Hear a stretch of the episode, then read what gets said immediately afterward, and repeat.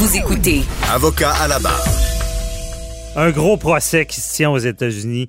Euh, procès de George, ben pas de George Floyd. L'affaire George Floyd, euh, c'est le policier qui est euh, accusé de, de, de l'avoir tué. Rappelez-vous de l'histoire troublante qui avait été filmée euh, le policier qui a le genou pendant à peu près euh, au-delà de six minutes, je crois, six ou huit minutes sur le cou de George Floyd.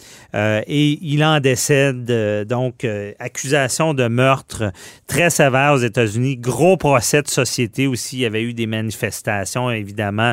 ça a choqué beaucoup de gens. Ça a relancé tout le, débat sur le, le, racisme. Même au début du procès, parce que c'est un gros procès, il a fallu sélectionner le jury. Euh, pas évident dans un procès comme ça médiatisé. Et au, début du procès, l'avocat de la famille ont même euh, mis un, avec la famille, ont mis un genou à terre pendant la, durée qu'on a euh, étouffé George Floyd et une durée interminable qui, qui, est très significatif pour ce genre de procès-là. on en parle avec Maître Jean-Pierre Rancourt. Bonjour. Bonjour à vous. Euh, donc, euh, gros procès. On, va décortiquer un peu ce qui se passe. Au départ, c'était la sélection du jury. Ça n'a pas dû être évident. Là. Non, parce que ça fait tellement la manchette là-bas euh, dans la communauté. Euh, c'est difficile de trouver des jurés qui sont impartiaux. Mhm. Mais euh, c'est le, le, travail du juge de faire ça. On l'a vu ici au, Québec, le procès des Angels, par exemple, ou Turcotte. c'est tellement médiatisé, on pense qu'on peut pas trouver des, des jurés, mais une fois bien expliqué et une fois qu'ils sont interrogés, un candidat juré peut dire, ben, écoute, moi, là, je pars à zéro. Je vais écouter la preuve et je déciderai en fonction de ça. Et, je suis prêt à, être assermenté que c'est comme ça que je vais agir. Mhm. Alors, est-ce que ça va être ça jusqu'à la fin? Euh, des fois, on en doute quand on fait des procès mais les jurés doivent être impartiaux, doivent juger uniquement sur la preuve et non pas sur les médias, ce qu'ils ont entendu avant euh, le, procès. Mais mettre en cause, ça ne veut pas dire que le, juré n'a euh, pas entendu parler de la cause. Ça, c'est quasiment impossible. C'est vraiment. C'est ça, c'est impossible. C'est ça. C'est vraiment qu'il n'y a pas de, préjugés. Là. Il, est impartial. Oui, absolument. Et c'est ça qui est difficile pour, euh, en tout cas pour les avocats de défense. Euh, j'en ai fait plusieurs, des procès médiatisés. Mhm. On ne sait jamais. C'est bien beau que le candidat juré dise au juge, oui, je comprends, je vais jurer uniquement sur la preuve et non pas ce que j'ai entendu. Je vais mettre ça de côté. Mais quand le procès débute, puis quand on est rendu euh, aux délibérations, est-ce qu'on a mis ça de côté réellement? On ne le sait pas parce que personne n'est dans la salle de délibération avec eux. OK. Et euh, on doit être des fois inquiet que les, jurés euh, s'informent euh, parce qu'ils n'ont pas le droit d'écouter les nouvelles. puis, non, pendant le procès, c'est sûr que ça va bien parce que là, ils n'ont pas le droit d'écouter les nouvelles. Puis souvent, ils sont séquestrés à la fin du procès. Mais euh, et, même si, vous savez, avec l'électronique aujourd'hui, euh, les, nouvelles, on, les a dans, la seconde qui suit. Alors, est-ce que chez eux, le soir, les, jurés n'écoutent pas ça, sont portés à le faire? On se fie à leur bonne foi mais euh, c'est pas évident. Parce que, mettre en cause, si on avait la preuve, que ce soit aux États-Unis ou au Canada, qu'un juré s'informe malgré sa, pas sa condition, mais sa, sa fonction, euh, ça serait assez pour avorter un procès ou? Ben, ça pourrait, ça dépend toujours de ce que on a comme preuve, mais euh, le juge aurait le choix soit de libérer ce, ce juré-là et de dire, ben, écoutez, vous allez rester chez vous, on va, on va continuer à 11, ou euh, avorter le procès, c'était tellement euh, important parce qu'il a contaminé ses collègues. OK. Parce que souvent, on prend des suppléants aussi. Il y a des jurés qui sont là au cas, justement, qu'il arrive quelque chose pour pas être obligé d'avorter. Euh, parce qu'aux États-Unis, c'est à peu près comme ici. Je pense qu'ils sont 14 jurés, là. Oui, ça dépend des États, ça dépend des procès, mais c'est un peu comme chez nous, oui. Mhm. Et euh, là, le, procès est amorcé. Euh, il y, a, toute une preuve à faire. on entend plusieurs témoins euh, qui ont vu l'événement. Qu'est-ce qu'ils viennent dire un peu? Oui.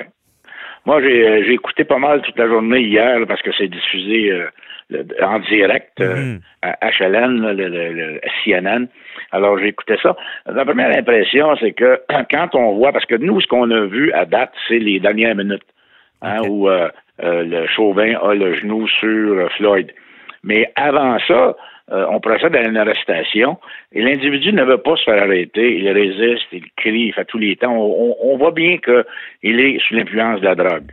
Ah, Alors c'est ce qu'on et, moi, quand je regarde les épisodes de A à Z, je me dis, ouais, c'est pas drôle pour les policiers de faire leur job dans un contexte comme ça, mais euh, c'est sûr, ça, ça autorise pas un, policier à tuer quelqu'un. Mais mhm. quand même, ça nous fait comprendre davantage euh, le travail des policiers qui est extrêmement difficile dans ça. Euh, on va arriver avec un verdict éventuellement. C'est les jurés qui vont décider. Mais là, la défense qu'ils font aujourd'hui, on a interrogé la, l'ex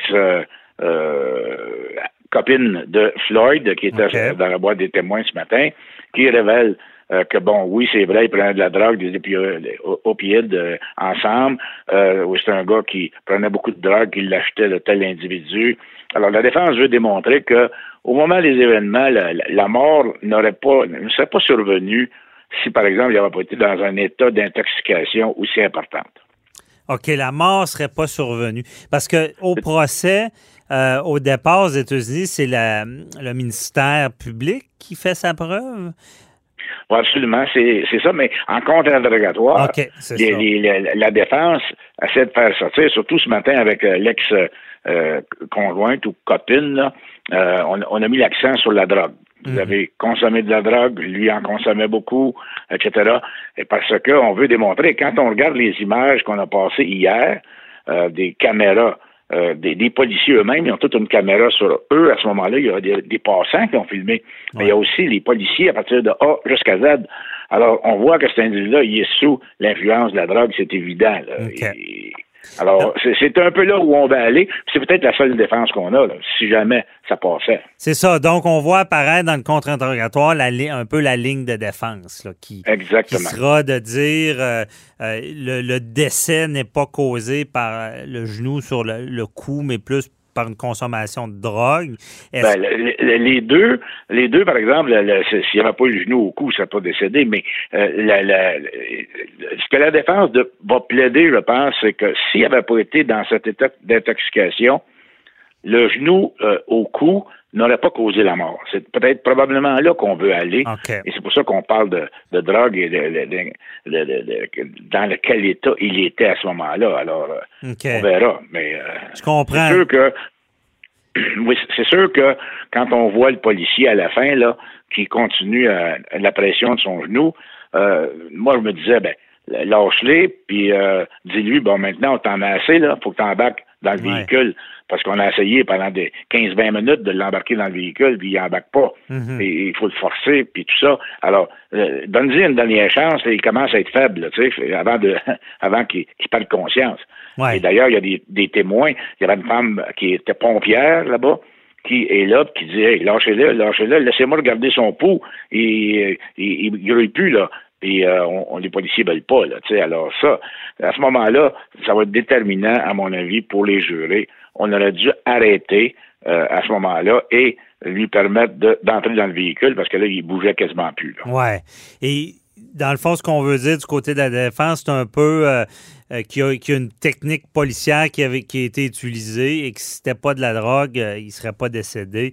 Absolument. C'est là qu'on va, je pense. OK. Et des fois, au Canada, on entend ça, la, théorie du crâne fragile, qu'on prend la victime dans l'état qu'elle est. Est-ce que, est que ça peut jouer contre le policier, disant, bon, oui, il y avait de la drogue, mais à quelque part, vous aviez pas... il fallait le prendre comme il était, là? Est-ce que ça joue? Oui, c'est ça. Étant donné sa condition, vous le saviez qu'il y avait une condition euh, euh, importante au niveau de la drogue. Mhm. Alors, vous deviez prendre des précautions pour ne pas le, maganer, pour ne pas que, ça soit, ça empire sa condition. Alors, oui, ça va jouer ça aussi.